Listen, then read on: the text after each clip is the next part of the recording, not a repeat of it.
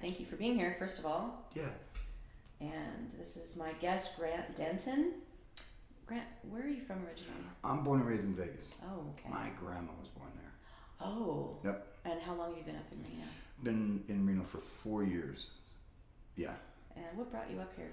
So I came out here to do. Um, I came out to do sober living. I was actually not for me. I was I had been in Vegas clean for two years and operating sober living homes, and I seem to be really good at it. Yeah. Oh yeah, I yeah, and it was not. not um, I was good at you know when you when you run sober living houses, you're you know you're trying to you know teach people how to.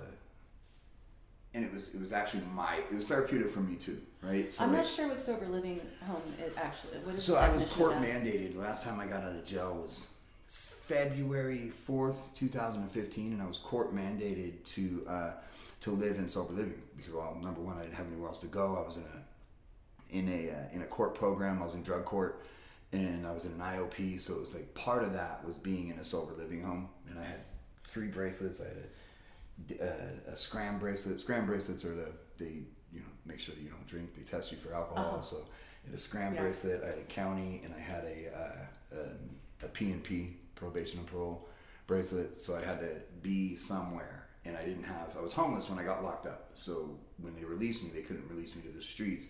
So I went to sober living, and it was actually the best thing that ever happened to me. Well, one of the best, one have- very good thing. I have a, um, a primordial fear of being homeless. Define primordial. I don't know. primordial meaning uh, uh, it is like so deep in me that it's like a visceral feeling. Mhm. So with COVID, I, I, my friends would not have described me as homeless during my transition because I moved into a van and Yeah. then I couch surfed and um, I that I they I wouldn't I, to some people I wouldn't be considered homeless, but the perception of other people like in the community viewing me as such was painful Oh yeah. It was people's perception that really made me feel low. It's interesting, like with, Yeah. with, with drug addicts and with homeless people, they're like this this stigma that's the worst isn't this people's stigma towards you, it's the stigma your stigma towards whatever you think you're turning into. Do you know? Yeah, yeah. Like when I was a kid and you would hear about homeless people, like you know, it was such a terrible thing. We were poor people. We were like one check away from being home, you know. But like, but it was it was such a terrible thing. And then drug addicts, you hear about these, you know, when we were coming up in the in the '80s, it was crack, and you're like these crackheads, you know, and and um, and so that's how I saw drug addicts, and then I become one. And you're like, oh shit, Like, and so it's it's our stigma towards what we think we're turning into that's Mm-hmm. worse than doesn't matter. Like, do you know what, what other people? It's, it's what we think about us, and it's that was one of the worst. Do you know for me Oh yeah. is how I viewed myself. They had this commercial when we were coming up. You remember the egg? This is your brain. Yes. This is your brain on drugs. I remember watching that when I was a kid. And they fucking they hit the can, they hit the pan, and it fries, and you're like, "Fucking egg, man, I'm frying." And they're like, "Any questions?"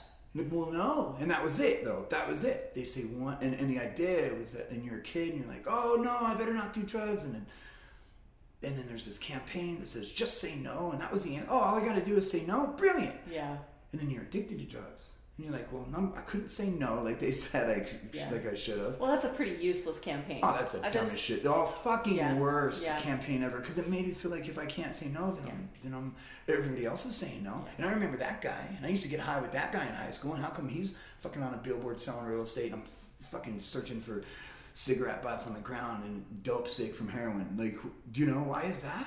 Did he just say no and I couldn't do that? So it makes you that campaign like painted this picture like number one, you're fucked if you're ever addicted to drugs because you do fry your brain, of course. But there, you can grow a new brain. Nobody told you that, you know. And then, Yeah. and then there's, uh, and then like number two, that if you don't say no, that there's something wrong with you. Like, come on, dude, Yeah. you know. And so it was, it was that that whole gig, and then plus how I saw drug addicts. When you hear like how I painted drug addicts in my head, uh, you know, I'm like, fuck, I'm probably the worst, you know. And you would get clean. When I would get clean, I would I would remember that egg, and I would remember that, and I'm like, well, even if I'm clean, who the what am I gonna do now? I burnt, I fried my freaking brain, you know. Does addiction run in your family? It does, but I don't like the idea that you know because my granny was like, you know, my parents, They're like, your grandpa was an alcoholic, so you're gonna be. There's a chance that you could be, and this is weird Do you know when you're a kid and you're and then then because chances are you're probably gonna drink, and when you do, you're like, oh, here we go. You know, and like your path is already set out for you. Yeah. They've like painted this weird thing. Like, Yeah. and my dad was a alcoholic, and he still is. And and so like it like I. I, I it's it's because I don't want to. It is not my grandpa's fault. It's not my dad's fault. It's anybody's fault that like, or it wasn't. You know, I, I don't. I don't. Think, you know, there's you know, there's this genetics and then there's the epigenetics and like it's it's me, right? So like Yeah. when I was a when I was an addict, when I was using and an alcoholic, I I I uh, that's when I was like, well, was, that's what it, you know, like Yeah. it was supposed to, you know. I mean, as far as it being genetic, I don't know. I mean, I'm not. I'm a, I'm a caveman. I don't have any Yeah. data on that. I would see it more as an environmental thing. Y- yeah, Because, I mean, I grew up around it. I grew up around um, drug usage and alcoholism, and I think it's more of a an environmental imprint Mhm. because I have some baggage, you know, relating to that that as a child. Yeah. So I was wondering if that was, uh, you know, did you have any response to that as a child? I think it was the behavior. Do you know? So like, if you, you know, it was interesting. It was, you know, drinking when you're when you you know your dad's drinking. It doesn't. It's not. You could be a happy drunk. You could be a silly drunk. You could be an angry drunk. Mm-hmm. It was. It was. So take the alcohol out of it. Like it's how he behaved. So you know, it was him whooping on us, and then it was my mom trying to protect us, and then him whooping her. You know, and Yeah. and so it was it was all of that stuff. I don't think he, I just whether it was alcohol or not. I don't know. I just know that like it was it was how what what were- what impacted me was what he did when he was on it. Do you know? Yeah, and then also what we were talking about before we started recording about how it's the, the you know the drugs and alcohol is a symptom of something else. Uh huh. I mean, what was he suffering with that we you know do you I mean He uh, I I don't know. I can't speak yeah s- specific to it, but who cares? yeah yeah when when you start like hurting other people, Mhm. right? Every, we all suffer from things, man. And, and like some of the most entre- some of the best entrepreneurs in the in the world, like understand that suffering is part of growing, right? Mhm. So it's okay to suffer, right? It's a it's actually a good you're right it's a good mantra yeah, and it's in, and they're like, what are you what are you willing? How how much are you willing to suffer Mhm. for what you want? Do you know? So like if Yeah. you can you can put it like anywhere, and it's it's still whatever he was suffering from. That do you know that wasn't the way to go about that. Do you I know? mean, yeah I mean I can definitely say like for my life my formative moments that have shaped me I think for the better in the long run Uh huh. w- weren't squishy moments happy moments they were moments where I've hit the bottom Yeah.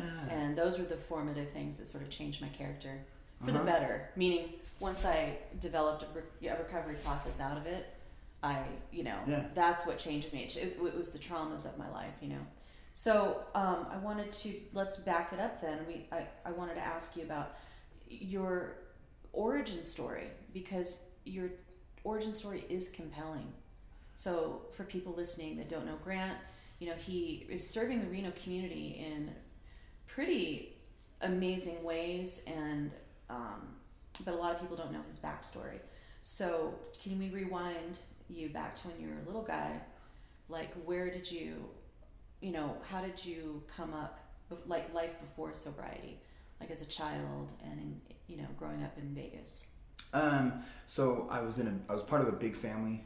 We were, uh, and you know, you gotta, you gotta be mindful uh, what you, especially when it comes to religion or belief systems. Mhm. When you're telling your story, that people don't attach it to that religion or that could be any religion. Could have been, could have been Buddhist, could have been whatever. But I, Christian, Catholic, whatever. But in, in this setting, I was LDS. I was Mormon. I was raised in a Mormon family and uh, and and you could just take that and you know put it anywhere. It could be in Catholic family. Doesn't matter. Uh, was a belief system that uh, that um, where we had to present well. You know? And so my dad's bad. There's there's seven boys, one girl in the family, and then coming up, it was it was you know you don't get a lot of attention. You don't. It's just part of it. Do you know you, you, your mom's you know the attention she's spread thin. She's got one baby in her stomach, one baby in her arm, one baby in her hand Yeah. and this one's learning how to change that one's diaper so it can do you know there's there's so uh but it was uh it was, my dad was really abusive. He used to there was a couple me and my brother jd just really for whatever reason do you know um he kind of laser focused on us, and then he would whip on my mom when she would try to protect us, and and maybe it was just the timing. My older brother was, you know, the oldest was his namesake, Junior, and then he got us two little weirdo middle kids, you know, and then after me was the girl, and then the, the the youngest one. So I think we were just right about that, like you know, if anyone's gonna get beat, it's gonna be these guys. And uh, so I, uh, so he was he was abusive. He was an alcoholic. All these things, and it was interesting because we're still active in the church. You know, this guy. I would always think, you know, because they would always say like when you, the bishop when he would interview your dad to baptize one of the kids, and this happened every year because you know we were like every kid was a year apart. They say like, don't lie because he'll be able to the bishop can know. He knows when you're lying. so God will tell him. Do you know? Or Jesus will be like, hey, this kid's a liar. Do you know? Or whatever, whatever the process happens. Yeah. Them and the, the three guys, the Trinity there. But like, um, but like, uh, and I remember like wondering like, how come you go in these interviews and the bishop be like, all right, you guys are good. Do you know these interviews where you would be qualified to to to baptize us because you got to be a you know fi- you know man of faith to baptize and the night before. Dad's drinking and whooping on mom and us and then the next day he's baptizing us and going these and you're like hey! You're getting a lot of confusing data. yeah you're like wait a minute. Yeah. I remember sitting outside the bishop's office like they're gonna sniff his ass out. And then he comes out and they're like well done congratulations brother Denton. He's like yay something's wrong dude. Anyways uh, so you know, you fast forward, it's weird, weird, confusing, mixed messages, not quite understanding things, and then they put me in a. Um, so, but having said that, so like I'm gonna try to abbreviate this, but it. You don't have to abbreviate it. Um, You can My- or can't. I mean, I got all day, but I didn't want to take too much of your time. But So- I, I got all day. so my aunt, and, and I, I'm gonna show you a picture Okay. right now because she just sent it to me. She's one of my. She's one of my road dogs, dude. She, she's the fucking homie. And uh, so my aunt, where's she at? Um, that's my that's my family right there. Oh, right? yeah. There's my aunt when she was 14. Oh my gosh. I'm right next to her on the right. You see that? you? That's me. Yeah, dude. You see my hair? you look exactly the same. you haven't changed at all. oh, what a cute family. Yeah. So that's Very cute. that's us. And there's still two after this guy. Yeah. There's still two more. Yeah. Right. Uh-huh. Um, so my aunt was my. She was just. I remember one time she like came to the door. My mom always talks about. You know, like this is like just a. Like my mom always talks about when my aunt came to the door. She was a bodybuilder, right? And she was like my hero. She just gave me the, gave me the most attention. Was just like took me to, wet and wild, and just she gave me a. That's her right there. Wow. Yeah, From what year is that? that's in 1980. I don't know, 82, I just heard a 83. little scramble in my ear, and I don't know why. So let me just adjust that really fast. Okay. So my Yeah. so my aunt was a bodybuilder. She went to BYU, played basketball, was just a badass, and I totally like looked up. Like she was, we were close, and uh, and she gave me. You can talk to her now. She gave me the special attention, other than all the all the other kids. And like you know, one time she came to the door, and my my mom opened the door, and I was, and I had my shirt off. You know? And my aunt was like, "Oh my God, look at this!" She grabbed my arms. She patted on my chest and was like, "Look at him! Look at those muscles and look at the abs!" And she slapped my abs, and I was like, "It's like what?" You know, my kid, my brothers, fucked with me a lot because my playmate was my sister, so I was in ballet, and I was like, I was like, uh, you know, they, you know, they called me a girl. I'm like, yeah, you're a girl, and she, you know, and I didn't give a shit because my mom loved me, my mom liked me, and my aunt Kathy gave me attention, so I didn't really give a fuck. You know, I was like, whatever, Yeah. screw you guys, and uh, but so I was real, uh, dude. My aunt and I were real close, and then one one day, uh, my mom sits us all. It was, it was about that. You seen the picture? It was we were about that age. My mom sits us all down. Ah, no, it was a little later than that because there was eight of us. But like, my mom sits us down and she sits the kids down and she's crying. And when when your mom's crying, you're you're you know crying like what? You know, my dad's standing behind her and he's he's always pissed. He's always pissed at something. Something had this dude mad all the time. And uh and we're, we're sit- sitting, you know, she's crying. She's like, "You guys, I have terrible news." And we're like, "What? What is it?" And she's like, "Your aunt Kathy." And we're like, "What?" She's a lesbian. and we're like, "No, no, what's a lesbian?" Nobody knew what a fucking lesbian was. and um, and she and my dad's standing behind her, and my Oh, dad's no. like, "Oh, dude," and my dad is a he's a piece of shit, dude. And well, I don't know what he's what he's now, but then you know, and he's like, "Your your aunt's a faggot," and we didn't know what what. f- I still didn't know. I mean, I heard it. I heard him say it, but it was only when we were driving. He was like, "Fucking faggots," you know, and so we like we didn't know what it was. We go to school and we find out there's people of the same sex that like each other, and that's bad, right? And so, so, um, so you never see her again.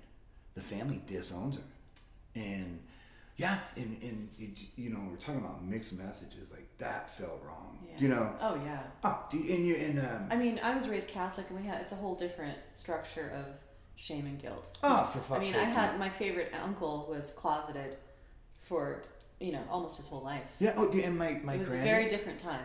Oh yeah, and they carried this theme. Yeah, he like, suffered a lot because of it too. She'll recover. Yeah, She'll recover. my granny always said like she'll change. It's, It's a phase. Just get, she's going through this weird lesbian. Grandma, phase, it's yeah. going to be a long But phase. It's gonna be a long one, Granny. I think. I don't know, but I, but- and, but that was like the belief system. Then Yeah. I remember my papa, who was just like a God fearing one of the great. He'll give you the shirt off his back, and I remember like sitting in the van with him, be like, "Okay, Papa, um, so Kathy is a very very good person. She's always helpful. She's loving. She's doing wonderful things. And when she goes, when she passes, she's because that was her thing. Like she, she better figure this out, or else she's gonna go to hell. Like you, you know, that's like the thing. You better figure it out now, or else you're gonna go to hell. And um, I just couldn't see it. And I remember asking him, and uh, because he's one of the most reasonable men you'll ever meet. And it's not. And I asked him, like, Papa, like, are, does, is she really gonna go to hell? And he was like, Well, yeah. I'm like, are you? You're even a kid. I'm like, you gotta be fucking kidding me. That's not. That doesn't make sense. Yeah. I don't see them pulling the lever at the pearly gates. Be like, ah, well, you're a great guy. You're a great gal. You did wonderful things, but uh, you're a lesbian. Bye. Ah, and they dr- drop down. It didn't. Yeah.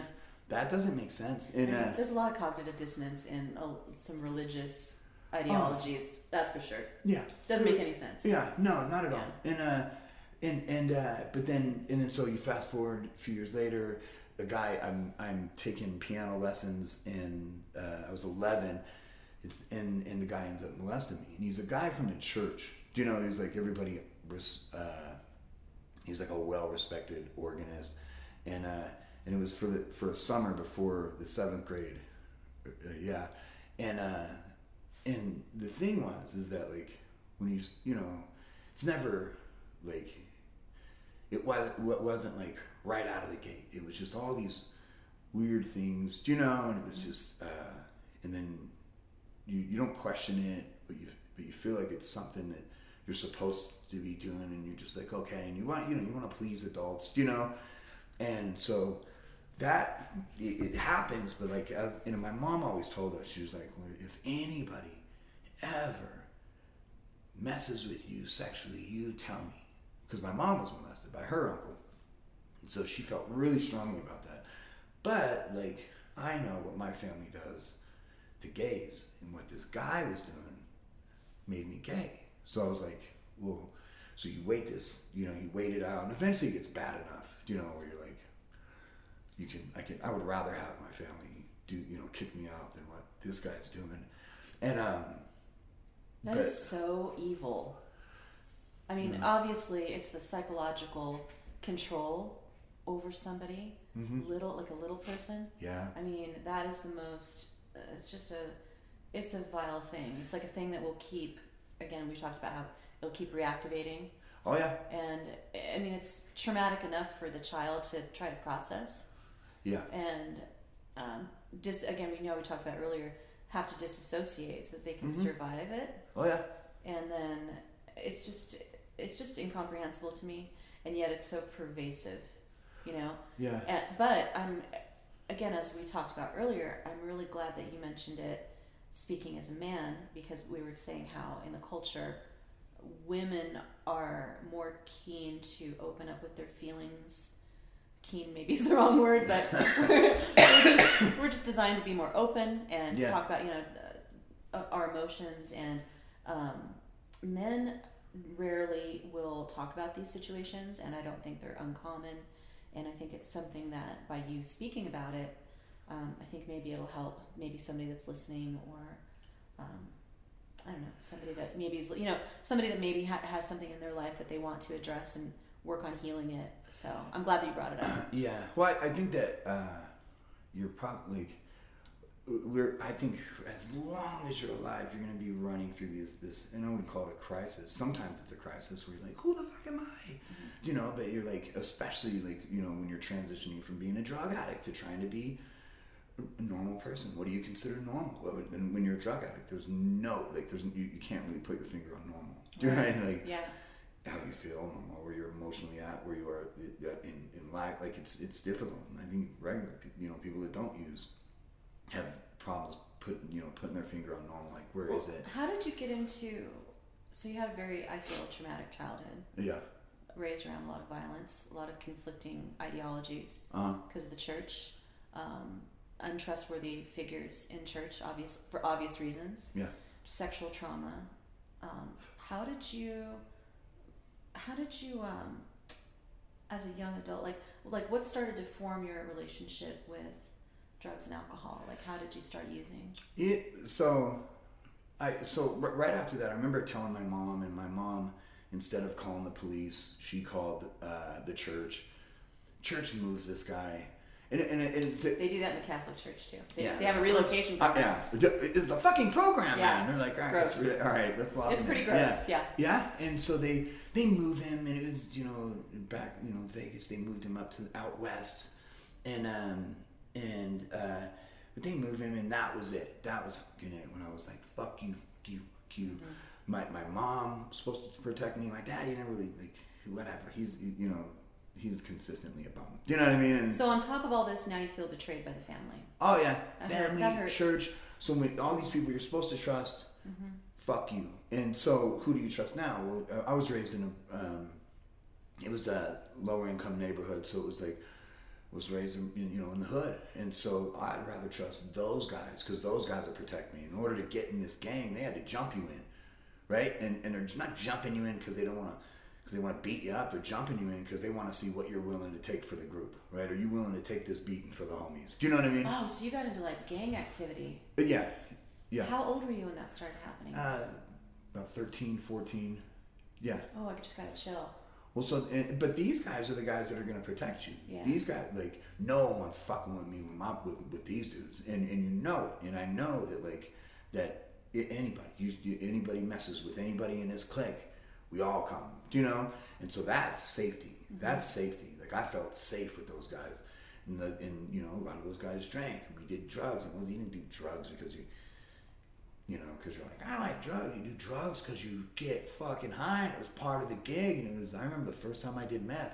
Meth is fucking the worst. It was, you know. Oh, I thought you were gonna say it was awesome. Oh, well, no, no, no. Well, so doing it is the worst. I remember snorting. It would just burn so bad. Like, that's not something that you would move towards. You know, like, wake up and like, you can't wait to do meth. but then, but, you know, this guy Danny was doing it. I remember fucking Danny was a badass, man. And every, you know, and so I wanted Danny to like me. So I'm snorting rails off the thing in a Smith's. Uh, uh, they had a little restaurant. Anyways, uh, but like, it, yeah, well, was fucking great. Drugs are good. Drugs feel really fucking good, and and and uh, and, and, and that's that was it. Like you didn't move to it because I wanted to be a drug addict. You moved to it because it was number one. The group was doing it. This is what all the boys are doing. Yeah. You know. Yeah. And then and then uh, you know, and I feel safe with these guys. So I don't want to like I don't want to step out of this group. They protect me. You know Yeah. of course we're fighting a lot, but that's like us building our brand. That's us being taught like, you know, you better fucking fight. And that's it. You know, and you gotta back each other up and you gotta be willing to take your get your ass whooped. And that's why they jump you in. Like what are you willing to take to be part of this group? Yeah. You know? Of course. And um I mean, that's not, that's an. I mean, it's a sick way of saying it, but it's logical. oh it makes sense. Yeah. Right? I'd rather be in a group that protects me than a group that fucking Right. leaves you. I mean, you like know? the ultimate betrayal is when your family betrays you. Mhm. You know, and and I, I, I, I, it's such a common thing. Oh yeah. You know, people wonder why people get involved with. You know, we're talking about like drugs and alcohol, bad relationships. You know, it's because they're looking for what you talked about. Uh-huh. That sense of like relief, connection.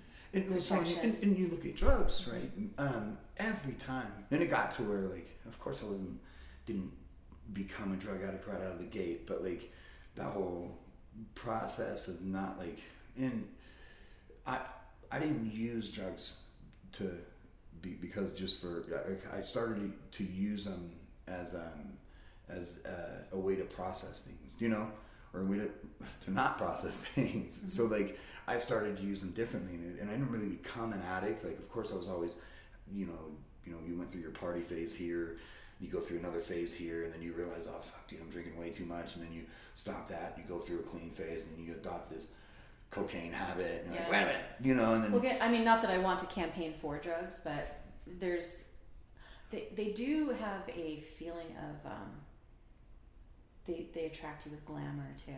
Oh yeah.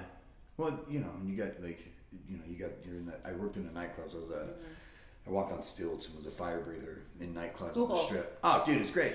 Yeah. Uh, for the time, man. Yeah. We made really good money. We partied fucking hard. Yeah. But that's not a good platform to start like real life out of. Do you know? And Yeah. so I'm 24 and I stopped doing that because I, I am gonna have a son, and the, I started. I became an electrician. We got into a house. Me and my wife at the time got into a house, and I was gonna be this dad, but but I hadn't like learned how to process things. So like when something you know would happen, and I would I drink a little bit, and then I busted my hand, and I, these pills are fucking great. You know? Because not only do they take the pain away from my hand, but it kind of like, man, it felt good, dude. Do you know? And so I went from snorting or from taking pills, half a pill, to a whole pill, to snorting, and eventually lose. Are you talking know- about like oxy Oh, yeah. and stuff? Okay. Oh, dude, that was when it was hot. Yeah.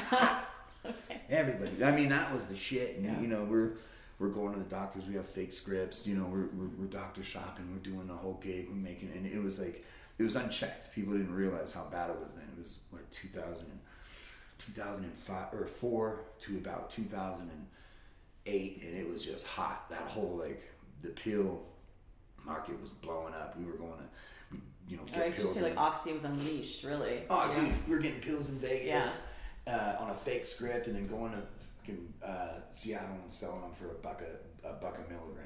You got thirty milligram pills, and you got about 180. You're gonna make some cheddar. Do you know? And so, Mm-hmm. but then you know, and then you come back and you want to be efficient with our drug use, and so we start doing heroin. Right, so heroin's cheap, gets a super high, and like we're, This is like the drug we're very, very, yeah, we're super yeah. smart. Oh, it's brilliant. Um, and we're like, here's what we're gonna do. Like when you're sitting with your friends, you're like, dude, all right, here's what we're gonna do, boys. Um, let's start doing heroin. And, and it made sense, like it did. And so, and then we start, you know, you start shooting up, and then once you once you shoot, it's a wrap. It's a fucking wrap because it turns into this ritual now, right? So it's not even just the drugs getting in your fucking grid, right? It's not just the drugs; it's the ritual of the drugs.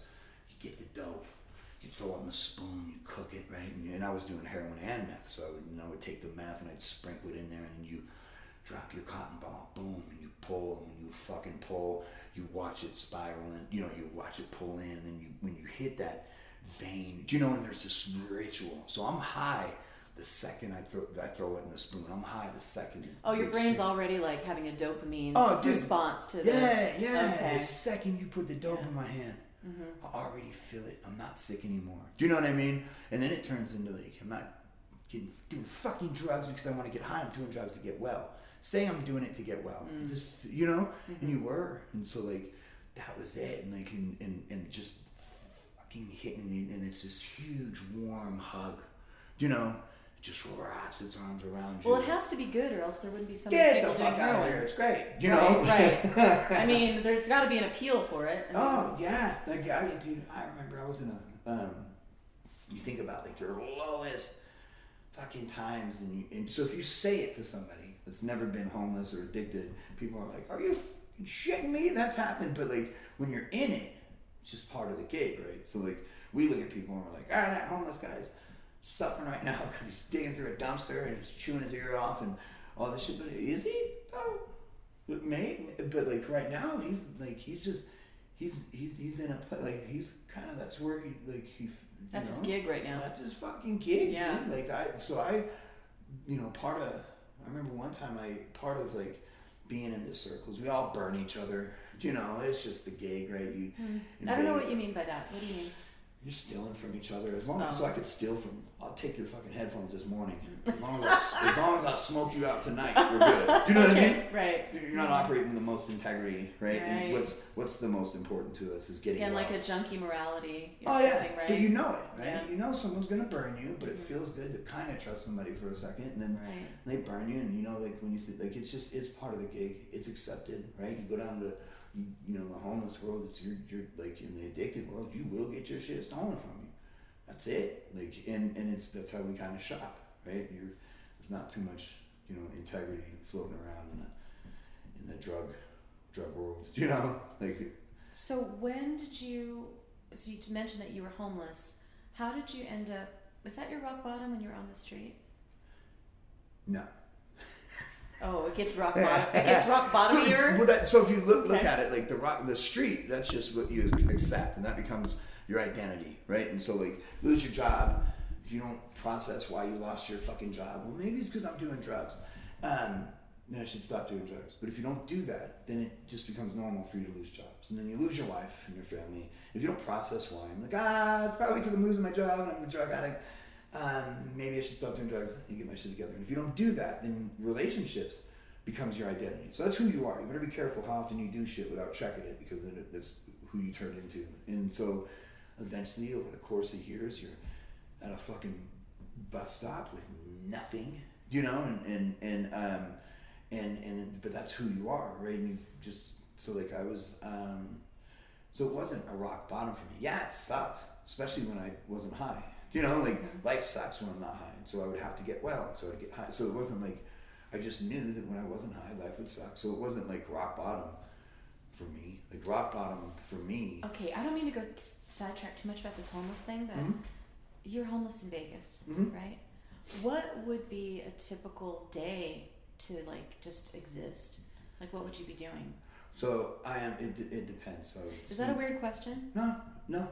So it's, you, you find yourself so all over the place, right? So it depends, right? So am I, have I linked up with other low-toned people of you know of that are like me and gone to a you know sometimes you'll be in hotels or a trap house or you know wherever you know and, and so it just depends like or you know and you're there and for weeks days months sometimes you find yourself I was talking about these vortexes right where you're Mhm. just like you can't fucking leave and you're with a bunch of other drug addicts in this fucking trap house and everybody fucking hates each other do you know oh yeah I, yeah Well, it sounds like a very weird like hell realm, it like a its own sort of bardo. You know, oh like yeah you're in some sort of way station. It sounds like yeah dude that's was really strange. Um, but you're you're bought into it and you accept it. Like that's just Right. what it is. Like anytime Yeah. you, anytime you shoot heroin, there's a risk, an unspoken risk assessment that like this might kill me, but you do it anyways. Do you know?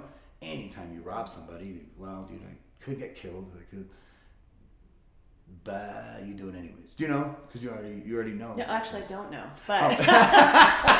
but come to, come to think of it. Uh, but that's why I'm so curious because I feel like you've lived a very different kind of life than what a lot of people that I know. hmm So, I mean, you're sitting here in front of me, and nobody would know that though. Mm. Like you're walking around, like it looks like you have a picture of health. Got a glow, got a little twinkle, uh, you got a lot of energy, you know. So I don't think anybody would actually know that you have that background if they if you wouldn't ha- if you wouldn't share that. hmm So that's what's interesting. But so I wanted. So my rock bottom though. Yeah. was when my granny wrote me a letter. So I was locked up. When you get locked up, you campaign. You know, so like it, so campaign. So you start writing people to put money on your books. You go to jail and you're indigent, and you're just gonna, you know, Wait, what is the definition of indigent? nothing. You got nothing. I don't know the actual definition. I mean, it, it just but when Meaning a- you've got no assets, you've got no cash, you've got no, nada. yeah, you don't have any. Okay. nobody's sending you. No home, nothing. No. Yeah. You were that status Mhm. in jail? Oh yeah. Wow. Anyways, please go on. So so when I'm out on the streets, I, I can rob people. Take shit. I can steal from stores. I can yeah, that's your that's your economy. That was my Right, gig, dude. right. So when I so I- so I'm, I, I have access to shit when I'm off the when I'm on the streets. But when you get in jail, like, you know. But my granny every once in a while would like support me. She would like I would forget my kids' birthdays, and she would like send them cards and sign my name, and I would uh, you know, I, I would every once in a while I'll call her and be like, Granny, I need some groceries, and she would get me groceries, or she'd get me a room, you know, weekly for a, for a week, right? Or she would like eh, every once in a while, Granny would help me. She'd be like, Hey, can you come paint the fence? And I'd paint a portion of the fence, and she would give me forty dollars. You know, it was, Yeah. but my granny always like went to bat for me. Always tried to help me. And then one day she, I wrote her a letter at when I was locked up, asking for her to put money on my books, and she was like, "I'm not gonna. I can't support you anymore." That was rock bottom. Rock bottom was like losing my granny. You know? Yeah.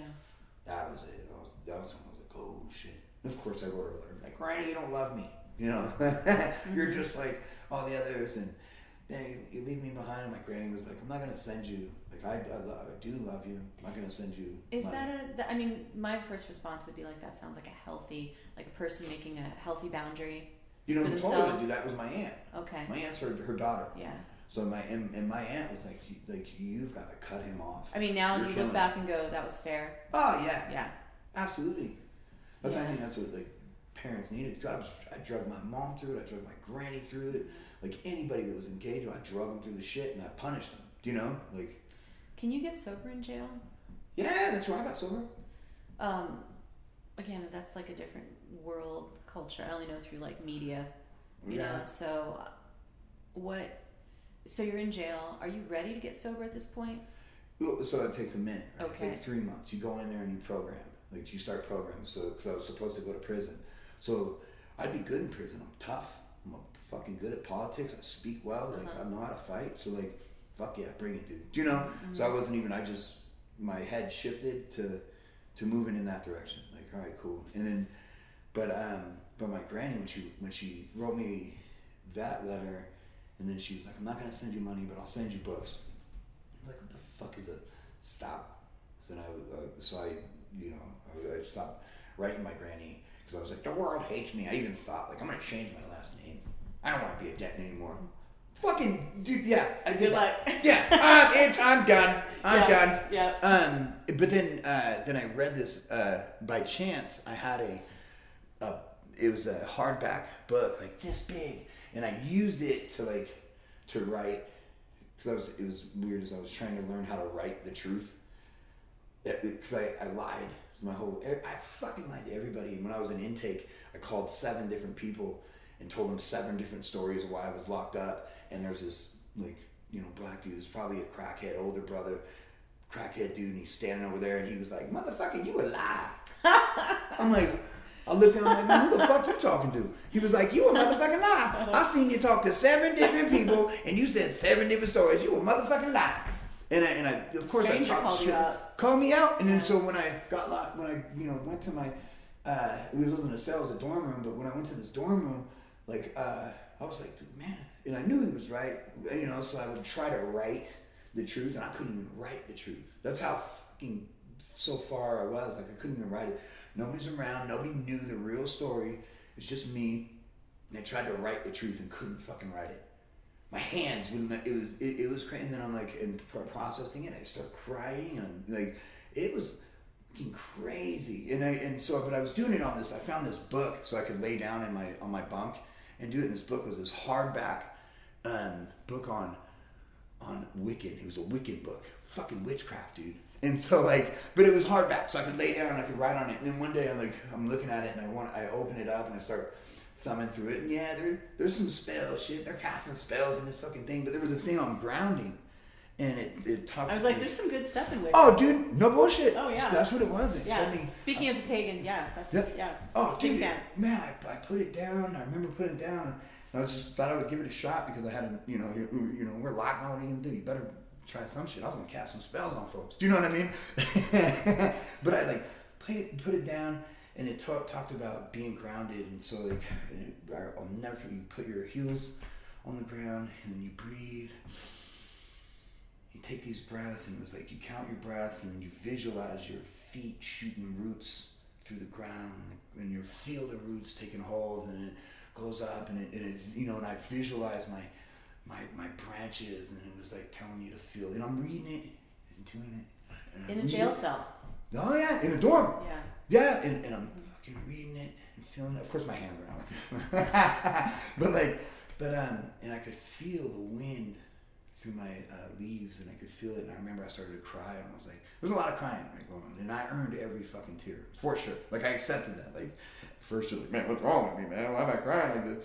Motherfucker, you earned it. Yeah. You should be crying. It's just like a cleaning, clearing Yeah. process. It's good. Yeah, and I learned that in there too, and I and and, and I was like, what the fuck just happened? Because I'm like, and I, you know, you look at the clock because you're always paying attention to time when you're locked up. Like, when's lunch coming? When's dinner coming? When's the mail? When's the day room? You know. And I looked at it and it was man, it was like an hour had gone by, where I was just still in that. I'm like, what the fuck? So I wrote my granny a letter. I'm like, please send me books on mindfulness and meditation and being grounded. So she sent books on that, and then she started sending books on. Uh, so every book you read like has a footnote of a this came from this book, and I was like, okay, send me this book, and then so then I just so that's when like shit started to change was when when I started to started to read and learn different, think different because I was already bought into the idea that like I'm, I'm a convict. Do you know? You know, it's. I'm glad that you actually touched upon all this because one of my questions for you was do, about do you have a spiritual practice? It kind of sounds like you're leading into something that I'm a big fan of, which is again, I have I have magical. I, I'm all about magic, but Mhm. uh, high magic, meaning the type of like personal transformation, not sorcery where you think you can cast spells on people. That I mean, but more about the, the inner work. Yeah. And um, both of my magical mentors talk about meditation as the found, foundation. Is this something that you practice?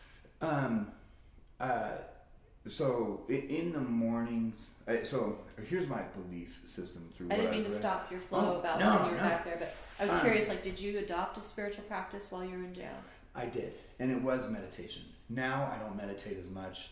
Um, every morning I wake up and I have a ritual, like a routine Mhm. that I, where I smash some coffee and I listen to an audiobook and take notes. I learn every morning. I feel like that's the thing too, right? So I read this book on universal law about like, know, what we put out, what comes back to us, and it talks about the soul. And um, Paramahansa Yogananda had a book called Big The fan. Yep, Mm-hmm. and so I, and I read that and I was like, it was like a Bible to me. And I was in, and I, I, I learned how to learn. Like when I was a kid, I thought I was stupid. So because I couldn't fucking sit still, do you know? And I would read a chapter and not know what the fuck I read. And then read it again and not remember anything. And I'm like, what the fuck is wrong with me? And so like I would have to, I would take things from this book and I would write it down. I would say a sentence and write it down. And then if I didn't know the word, I would like look it up in the dictionary because I got time, right? I got time to do this shit. Yeah, So- nothing but time to get light. Nothing but time. I'm gonna crush it. So I- boom, I write it down and, all the and um and anyway, so I learned about like these things. I, so I believed in uh, in the, the, the this. So my practice became learning, right? Learning, learning, learning. Mhm. I don't meditate as much now as I used to, but the practice and, and meditation could be in my workouts. Like I train a lot. It could be in the learning process. It could Yeah. just be being quiet for a minute and having things come in. So like it just depends on how you see it. But I don't really meditate when I'm just sitting like Like that. that Raja yoga. Uh, where you can, yeah, like, single yeah. pointed focus, sitting still. Yeah, Yeah. but my spiritual like belief is that like, and I got it from, and what I picked up from it is that like we we have our souls and they have a journey, and it falls on me to like. To uh, you know to evolve this soul and teach this soul as much as it as I can in this lifetime. So Mhm. like if you look at from eleven to thirty fucking six, I was a it was a wasn't a good person. I wasn't doing good things to myself and other. And I don't give a shit. You could stay in a room and fuck yourself up, you know, and just do damage to yourself, and you're hurting somebody else. It's never just you. Hurting somebody who loves you. Do you know?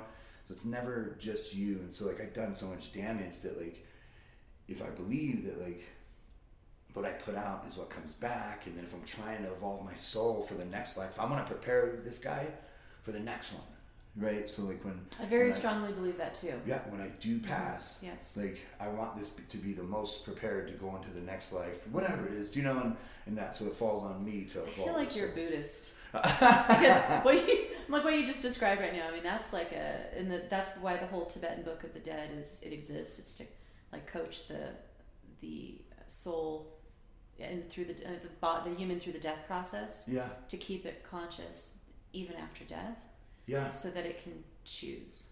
yeah, So it sounds like without I don't know if you are familiar. You're familiar with that? Um, so It kind of sounds like you're going that way.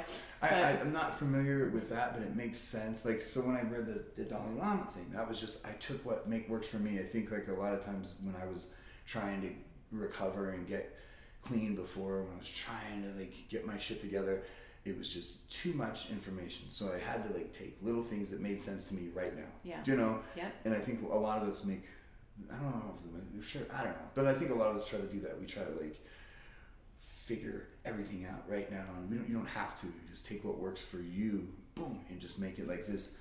You know, the Anton Chekhov. I mean, you could literally live by that Chekhov quote and Mhm. live very like focus on that ethic, or that ethos, and That- do very well. That's it. So I feel like I I've been stuck in that loop before, also meaning I get very distracted. There's so many options, like spiritually. It's easy to become like a dabbler. Yep. Instead of just committing. Yeah. And it's also it's kind of like an excuse maker. Like if you just dabble, you kind of feel like you're kind of uh, spiritual, but you're not really. You're not really committing to a practice. Oh, yeah. And I feel like if you just kind of like triangulate on one or two you get tenets, you can get a lot more out of it. That's just my belief. Yeah, I mean, no. I'm just again, I'm just one person, but this is stuff that I'm finally starting to triangulate on. It's like I've picked a couple things that I know are going to work for Just me, murder it. and yeah, Yeah. and go all the way. Yeah. So, um, what you're talking about, like the whole like living to your highest order, Uh-huh. really focusing on that, Yeah. and I think that's a, I mean, that's the best way to live. And and that's what we were saying like earlier about suffering. Like I, I think like the ability to like suffer and, and learn from it and accept suffering. Right? Yeah, it's I- hard. I, yeah. I know it's true, Yeah. but it's hard. Yeah. Well. Yeah. It's like a bitter pill, but it's the truth. you better fucking figure it out. Do you know? Like Mhm. I, so when- so I have two boys and I'm um I'm grateful that like they get to see me. They saw me at my worst, and they get to see their dad climb. And Mm-hmm. And you're and good I- friends with them still? You they're guys my kids. good. My okay. kids? Yeah, Yeah. they did. Yeah. Oh yeah. They have had them for uh, four years. Do you know? Um, but uh, but they like we and, and it's they, they get to see this and they get to like um understand this philosophy now. Do you know like them seeing all this and they know why now? Do you know? Yep. So why does dad live like this? Because of this, you know, because Yeah. you know what happens when you go the other way. Like when it, dude, doing dishes isn't about the fucking dishes, man. Mhm. It's about carrying your weight in a group. Right. It's about creating value, right? I can do the dishes. The fucking dishes, dude. I can do them. Okay, I'm going to assume that you're a very disciplined person right now, What? but you weren't. Oh no. Or maybe you were, but it was misdirected. Like yeah. you were, di- you were always a disciplined person, but you put that energy towards like, you know, like Yeah. low, lower order things that we were talking about. So maybe that was always your your structures that you're a very structured, orderly person. I'm guessing. Oh, I don't. I, I don't know. So like you, well, I like right now. I know that if I let up in one area, so like I'm, a, I'm my thing is, be careful what you allow yourself to get away with. okay. What will it turn into? Yeah, totally. Right. So if I allow myself, and, and I do look just fucking bed. If I allow myself, and I didn't make my bed this morning, right? Mhm. But I, rem- I'm thinking of it, right? Because I know, shit. If I don't, if I allow myself to do that, Mhm. what else will I allow myself to do? If I allow myself to hit snooze, Mhm. What else do I? And I know By it the way, seems I like, hit snooze four times today. Just so you know. I'm not. I'm not like you, man. I am. A, I am a doughy and undisciplined, like uh, carbon blob right but now. I, but but I'm carbon well, blob. I can just say I'm not. A, I'm not a morning person. But well, so but like in in um, like I know that. So so I didn't hit snooze this morning, but my original alarm clock, and I'll show you, was to get up at at five a.m. and I turned that off and change it to six thirty because I but I did it at two when I was having trouble sleeping, so that I so i set it up. Do you know like I. Mm-hmm. But I, but I, I, I know that, and I'm not. I, I'm definitely disciplined right now, but it's because I'm careful, mindful of what I allow myself to get away with, Mhm. which, uh, which is has a different, has a bad side, which is when I that I don't rest enough sometimes. Do you know? Right. Right. It's like a, an obsessive type. Oh, dude, Mind. it's bad. And, then- and then when I try to rest, my, my mind's like, all right, the world's outworking because I feel like I've been outworked by the world. So you know the the earth is fucking rotating around. So we sit here long enough. You see the sun, it changed. Uh-huh. It was here, and now Yeah. it's over there, and, Yeah. and that's because the fucking Earth is rotating around the sun. And if you don't like keep moving and growing, then the cosmos will punish you. Mm. They'll fucking punish you because it's it's like the, the, if, if the cosmos moves, we have to move with it, or else we won't grow. And so we're standing here, but the Earth keeps mo- you know the cosmos keep, keep moving, and if I'm trying to imprint what you just said in my brain. That was a really cool statement. So I like that. and, and I, be- I believe Yeah. that. So like Uh-huh. I have this fear. Nah, I don't know if it's a, yeah maybe it's a fear. I don't know because I don't think fear is all that bad either, depending on what you do with it, right? Um, but uh, but like I. If you don't move with this motherfucker, right, you, you will be punished by the cosmos, and you'll get this depression, and you'll get anxiety, and you'll, you'll, you'll all the things that come with not evolving, right? Yeah. you got to keep up and and if and so like when i try to rest i think about 11 to 36 Mm-hmm. when i fuck my life off so i'm like well some people have the luxury of resting maybe i don't do you know Yeah. and if, and if you're really committed to like you know and your, and your body will shut down Do you feel like you're making up for lost time? oh yeah and is it the best uh, model probably not but i don't know Is it even possible? Yeah, I mean- I, do. Who, who, who knows? But like, it's it's it's. I know where I want to be. I have a clear vision of where I want to be and what I want to do, Mm-hmm. and, and and I'll get there. And I'm willing to suffer. I'm willing to like take a few beatings. Do you know what I mean? Mm-hmm.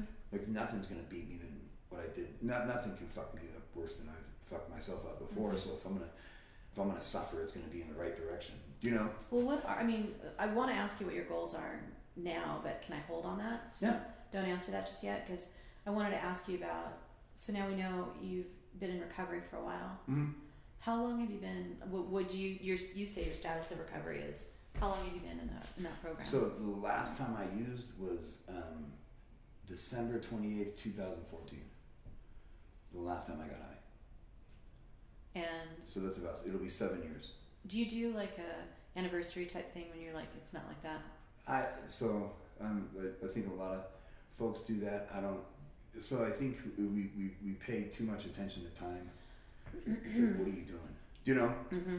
So um, and and again, it's, maybe it's not, but I don't like. I, I'm aware of the date. When it comes, a few people in my circle are like, "Hey, man, right on." Do you know? Mm-hmm. Yeah. But I don't. I don't like celebrating. There's no cakes or anything like that because I don't think it's. I don't think it's about time. It's about what we're doing, and then what you're doing should speak for itself. Do you know? yeah. I I I think, yeah.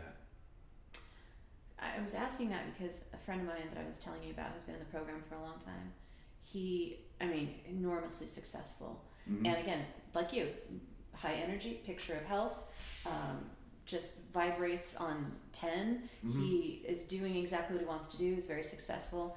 He, somebody that I work with in music, he's enormously talented.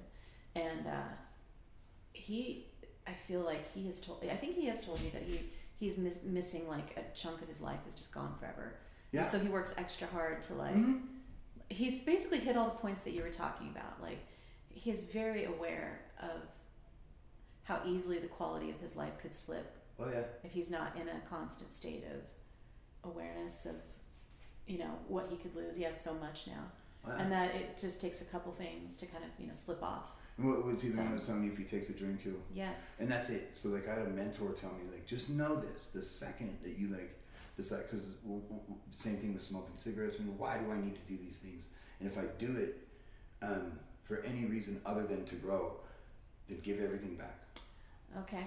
Give you I mean, take the car, take the job. Do you eat house. junk food at all? Um, I mean, you seem like a pretty fit dude because he has cool So- social media folks. Like, you know, obviously you're working out, you're boxing. sometimes yeah. You eat a Twinkie now and then.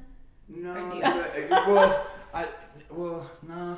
uh, I do. I've you know eat ice cream every once in a while, but like is is, is it, and, that's like that's for that that balance. I can I can eat ice cream. Mhm. Do you know every once in a while.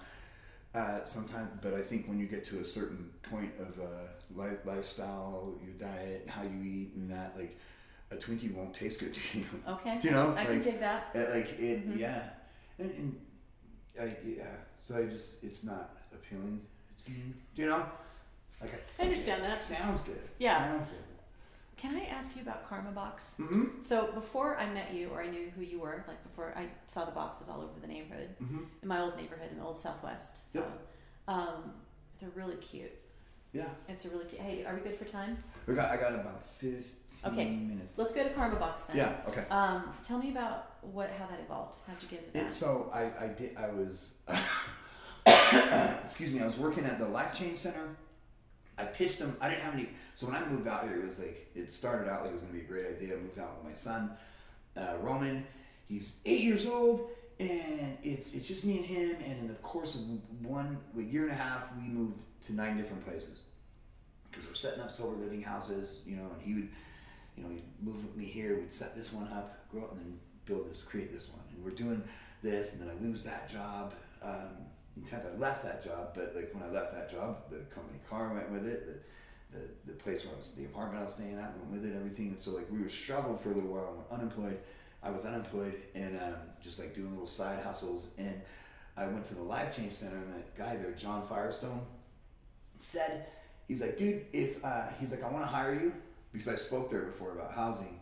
He was like, man, I really like you. I want to hire you uh, here, but I don't have a position for you. I'm like, well, thanks, dude. Like, uh, and so, but he was like, if you can come up with something that makes sense, I'll create a position for you.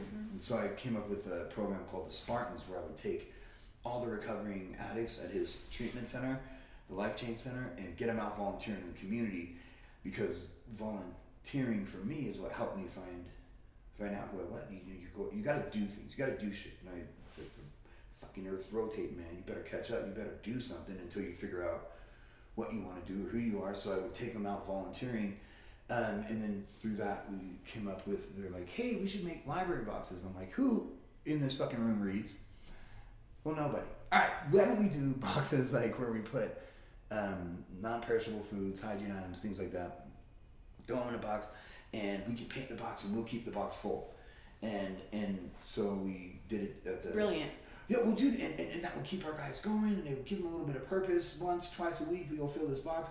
What happened was we set it the the first box was in Carson City at the AMP in there, and the um, and when I showed up to fill it up, it was already full. And uh, I asked the kid behind the counter, I'm like, hey, what? Who's who's filling this? I'm like, is that you guys? He's like, nah, this lady named Sandra. She wants you to call her. And I'm like, what?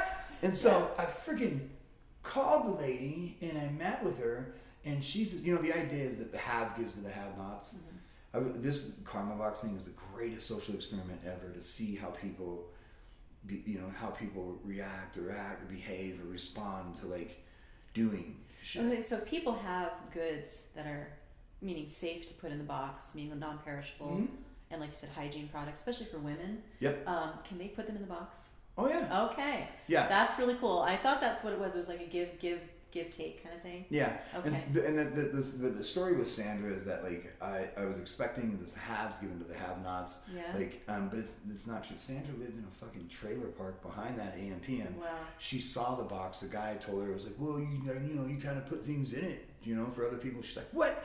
And she went and rallied up her neighbors and that. And these people are on fixed incomes, and they're using their food stamp Oh cards god. to fill the boxes. I'm like, whoa. And so we, we made another box. And she like kind of took that box over. That was hers. And I'm like, what if we, we take a box and we give it to people? Like, That's your make it- flagship box, is the one in Carson City. yeah, it's Okay. down now. Somebody else, yeah, they, you know, some um, new owners came in and their whole thing was like, we're not the Goodwill. Well, no shit, bro. Like, but you know, anyway. Yeah. Anyways, uh. Yeah. it, it happens, man. But then from, that was the first one, and then there was one. I um, they did a news report on it in Carson, and I put one at Chewy's. But the one at Chewy's, they they forced us to take down because they don't want to attract any homeless people. And then, but before that, like right before that one was taken down, the news out here called me, and I told them I was reading a book at the time that said if you want to make something seem to grow, always talk about it like it's bigger than it is. And so, so I was like, yeah, we got boxes in Reno. And I had one box in Reno, but I said boxes, and they had just taken it down. Yeah. And then, so, uh, so the the news called me out here, Channel Two. Annie Guevara called me and was like, hey, let's uh, let's do a story on it. I'm like, yeah. She was like, we'll meet at one of your boxes. I'm like, yes. And she was like, tomorrow morning. I'm like, oh shit. So I had to like, I went and made a box that night. Went and got shit, made a box Yeah. at Home Depot, and called up uh, Haley and uh, and Jesse from Two Chicks, but they had the gourmet. Oh yes, they're great. Yep, and Yeah. they and they they let me put it up there. They even met me there, and so the news showed up, and it like and then so but it, we barely made it, but like but then and then from that like people started calling, hey, let's get another one. Hey, can I get one here? Hey, can I get one there? And then I got Emily Reed got involved, and she's just a great artist out here. And, I'm familiar with Emily. Oh, Reed. dude, yes, her work she- is good. I, I, Really good. Oh yeah, and so It's so funny. See how small Reno is. Very small Oh yeah, in a good And way. So in her dad, Mhm. so one time I built a box and gave it to her to paint, and she was and the box was so shitty. I'm not a box builder uh, at all. Um, the box was so shitty that she was like, "Can my dad fix this?" I'm like, "Absolutely!" And so she gave it to Mike Reed, her dad, and he he fixed the box, but. He was like, "Hey, when you come pick it up, you, can I talk to you for a minute?" And so I went to go pick the box up, and he's like, "Can you do me a favor and never ever build another box?" well, the, the thing is though, they, they are cute. So Yeah. they, they draw the eye, and uh, I think that's they have curb appeal. So, Yeah. which is what you need. You need people to look interested in it. They're all really cute, and obviously, and we're doing newspaper work, you know, you being used. That's good. Yeah. Huh, and you, those old news and reviews boxes. Yep. Okay, that's cool. Yeah. That's really cool. Those are um, they you know they just they, they need to be painted and all that but yeah we're, we're reusing those So this is running now. The Karma Box program oh yeah is running well. so we're yeah we're talking with uh, Siegel Suites to start putting them in all the Oh, lobbies of the Siegel Suites yeah Very good. Um, so what is your? I am trying. I'm not trying to uh, rush you, but I didn't mean to take so long about like your background story and No, stuff. But I thought it was interesting for people. Um, so what is going to happen? Do you feel like with your concepts of service for like homeless people in the future? we so we right now operate uh, I have an outreach crew that works in the in the streets you know that, that that goes out with the city of Reno and does outreach at different camps uh, works with the city of Sparks. I have a program, so that's that's our site navigators. I got an outreach group that does that. I got a program called the River Stewards where I have a you know one person. We get one person needs a supervisor. We'll grab four folks that either live in the shelter, live on the streets, or live in the safe camp, and uh, and take them out to the Truckee and clean up the river for four hours, and we give them gift cards at the end of the day. So we're like, um, and that's that work part, right? Like that, that work and love thing. Just shut up, do the work, right? Um, and and so we, you know, I, and I think it's great when you get trash is cool? It sounds weird, but like, but like, It like, can be. dude. So like, it, when you, it gives you an immediate feeling of completion, like you Mhm. did something, and you can like see a fucking dirty room and you clean it up, or you see an area with a bunch of trash, and you go through and, you, and it just take it doesn't take much. You just grab something, you put it in a fucking bag, you shut up. You do you don't have to shut up. You, but like you, yeah, you, when you put things in a bag and you back out and you like you completed something. Yeah. And it gives like it sounds silly, but trash is such a great way to like to feel like you completed something. Just pick up a piece of fucking trash. Something man. that simple. Yeah, yeah. So you know what, and, and what you keep in life is in direct proportion to what you feel like you're worth. So if you don't feel like you're worth shit, you don't get to keep shit. So like, how do you build self worth? Do things, complete things, finish cycles of action, do stuff, and then and then you get that. And so like, trash is cool. And we're trying to work with a group that already feels like we're, we're less than. So how can you do? Will we get folks working and doing stuff. And so we have that River Steward program that does that. And then um, and then now we also operate the Safe Camp. So we have 45 tents, and uh, and we're full. Where is that located? It's in the Governor's Bowl. Okay. Mm-hmm. And there's uh, are people able to like stay safe and clean, like meaning like their bodies like bodily clean? Mm-hmm. There's showers there. There's not showers there. The showers are on the care. So we're on the CARES campus. So it's on the CARES campus. They have to just walk around about 10 minutes, and they, they, they have access to showers. God, now see that this now that we're we have to shorten up the conversation, but um, can we revisit this another time? Oh yeah. Okay, so in closing, I just wanted to ask you like a couple quick things. Mm-hmm. The first thing is, is there some, one thing that you could tell people that would dispel any sort of like myth or you know like a debunk something about it, you know there's like stigmas about being homeless. Is there one thing you could say where you're like this is absolutely not true about a homeless person? Oh, there's uh, there's there's so here, lot, I know I know one. Let's say the, one of the myths is that I hate, I really personally don't like it when I hear people go, oh they want to be there. Hmm. Okay, what what would how would you respond so there's a there's a lot of layers to that. Okay. So like So let's let, just and, and I'm gonna fucking say this because this this gets so like you look look at this right. So somehow through the course of time, a person who was higher functioning, you listen to the stories, right? Listen to the fucking stories. Someone who was once higher functioning, like I was, right? Like I had a house, I had a wife, I had a kid, all the things, and then things. I was I had a maladaptive way of responding to the world around me, right? And my way of responding to the world was was using, right? And so I would, I would get high, I would use drugs, and um, and so, but it changed who I was, and I forgot how to live, right? I forgot how to live in a in a group. I forgot how to behave. I forgot how to live. So like, it got me to where I was a homeless drug addict. Now, when people would give me things, they would um, they, when folks would, you know, hey, here's a house, here's a job, here's a this, but I don't rem- I don't have the work ethic I used to have. I forgot how to like pay bills and this and that. There's some things that we forgot, right? And so and and so that put me in a place where it doesn't matter what people give me. You know, if we go out there and we're like, hey man, here's a voucher for a house.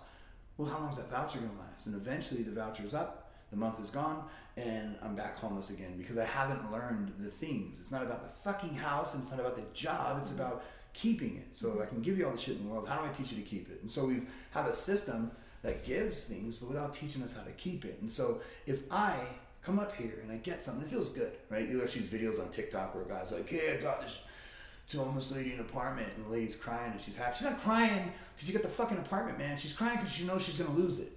You know? And, mm-hmm. and it's real touching. But but like, so if you somebody get is given something and then loses it, and then given something and then losing it, giving it, losing it, giving it, losing it, like it would make more sense to this person to be successfully homeless than to try to make it in your fucking world. So, having said that, when they say like people want to be there, like, no, motherfucker, nobody wants to be a homeless Yeah. person with nothing. We've just accepted that this is who we are, and it's all we know. So if I'm gonna be homeless, I'm gonna, I'm gonna, I'm gonna be, I'm gonna be successfully homeless, and I, and I'll learn how to navigate the system, and I'll learn this, this system down here, right? And you can give me an apartment. We know we're not gonna keep it, so like, why would I even try? So fuck you. I'm cool here. Do you know? That's a whole other podcast unto itself. hmm Okay. Because the answer is teach a person to know how to be independent again. Here's the thing. So they they say yes. It's, so Or remind them that they well- have those skills or So it it falls on if we're the higher functioning people, right? We have to take responsibility. So who's responsible for that homeless man over there? It's us. So if we're the higher functioning people, we better figure it the fuck out. We can't outthink this. Like there's something wrong, right? And so if if um if we we have this philosophy that's like a tough pill to swallow too. What? To, to accept your brother. I mean as as your burden too. That's hard. you- yeah, you, you better eat it though. Like right, you, you you better, you must, we must. Like we're whether you like it or not, you're in the same boat as these guys. You know, and as a group, we have to decide when some when if we're rowing, right? We're in a boat and we're rowing to a healthy community, um, and somebody stops rowing. Who's responsible to get that person back rowing? And do we resent them for not rowing but still taking a ride? Do you know? Yeah. And, and, and, and, and that's it. A lot of us just resent. Like, I fuck that guy. Well, okay, are you going to teach him how to row again? Because it's going to take some work. Do you know? And there's a there's a thing that like where they say, give a man a fish and you feed him for a day. Teach him to fish and you feed him for a lifetime. Well, some people's ability to fish, I don't give a shit how long you spend in the water, and you're going to have to spend some time with them, right, to identify why aren't they fishing? Like, how have they've lost their ability to fish? Is it because they're scared of worms and they don't know how to hook the fish? Does this person have one arm and can't quite hold the stick right? Everybody has different reasons why we forgot how to fish or never fished at all. Do you know? So like, it's more than just teach them to fish. Give them a. It doesn't work like that. Like, so the bigger picture like that is like you, we have to get in there and create a system where it's not like you know you put them somewhere and they're just like oh okay I remember you know it doesn't work like that we we have to learn how to regrow people on, you know an, on an individual basis. oh yeah One Mhm. person at a time. hmm You can break them up in a you, you know you can either broad stroke it, but when you do a broad stroke over any group, it serves one bubble in that group because there's so many sub bubbles in the group. So it serves this group and is a disservice to the rest of the group. And we're like, well, we did this for homelessness. No, you didn't do it for all of homelessness. You did it for that little small sub bubble of homelessness. You gotta have boom, boom, everything. And, and there, and I can, when, if we do another podcast, I can help define the sub bubbles and the overlapping bubbles and the things like there's it's there's it's complex. There's a lot to it, do you know? Mm-hmm. But um, but yeah, so it's it's us. Right? Yeah, there's a lot. Um, I'm having a hard time responding to that because, like you said, this is the this is a nuance. I didn't mean to. It sounded like a simple question, but it's not a simple Oh, answer. no. It's definitely uh, it's going to require some unpacking. So if, So if that's a whole other. That's definitely another subject. if there's one word that like is like so what's gonna cure homelessness? The word is us. Like we it's us. Dang. And we yeah. You so it's Dang. not a program. Mhm. It's fucking people, and it's people figuring people out. And some people won't respond to me, so we gotta find who's this person gonna respond to. Boom, you know, and like how could you get this? But I have to know the people. You better get in the fucking trenches, you know. Yeah. And so we need people in there, and we need to be able to articulate the different needs and the different things, and you got to be able to speak well to it, because there's there's uh, belief systems that need to be changed on a higher level, right? Yeah. Um, I was reading a thing the other day about Sem- uh, S- S- Semmelweis. He's a doctor, he's a Hungarian doctor. In 1840s, he was doing surgery on people in the hospital, and like 90% of them were fucking dying from infections. And he was he's, he's thinking, he's like, man, could it be that we're doing autopsies at night and performing surgery during the day? And he's like, well, maybe it's the germs on our hands. And so he created this chlorine lime juice solution to get the germs off his hands and the, and one percent of his of his clients were dying, right? So like people are living, and so when he shares that with the rest of the doctors, they shamed him and they fucking shit talked to him, and he ended up going crazy. He ended up going crazy. And they're like, "Oh, look at this guy who wants to wash his hands," Do you know. But it's like so it's like they call it the Semmelweis reflex, where like we hear some new shit and we're like, "No, fuck that, man," Do you know. So it's th- Yeah. that's what we have to we have to work through is like Change that reflex. Yeah. Mhm. hmm That's a good answer, actually. For now. Okay, so so to wrap up, um, yeah, I feel like I'm asking you too much. One last question. Yep. Um, just one like one statement. If somebody's listening right now and they feel like they don't, you know, they're having a, a rough day, a hard time like moving forward in their life, is there one thing you could tell them, one actionable thing that they could do today to put them make move the needle forward in their life? it's probably to just step outside of yourself for a second. Okay. Get the it's not like you know you don't want to want it to sound it sounds pretty rigid, but none of this shit's about you. Uh, okay. Yeah. So just step outside of yourself. Go do something for somebody. Go fucking I don't know. Go go walk. Go walk. I don't know. Go do something Yeah. for somebody. Stop You- thinking about yourself for a minute. Nah, it's not about you. Yeah. Yeah. Right? People yeah. go to the gym and they're like, I don't want to go to the gym because everyone's looking at me. I'm like, I can assure you, not a single motherfucker in that gym is looking at you. Those mirrors are for me. Right on. All right, so I can we can find you Grant Denton. You can find him on Instagram. How else can they contact you? If, Um, people are interested, they want to talk to you, they want to get involved with uh, these outreach programs. Karma Box Project Okay. on the on Facebook, or you can go to www.karmaboxproject.org. Okay. Yep. So anybody's hearing this, they're interested, and they want to participate in the Karma Box program. Contact Grant Grant Denton through there. Thank you. Thank you. I didn't mean to take take so much of No, your no, time. I love it. I love it. Thank you. All right. I get the. You said we're getting Cool. Thanks. Okay, I'm sorry. No, no, no, we're good. I'm hanging up. I'm hang. I'm hanging up. Like,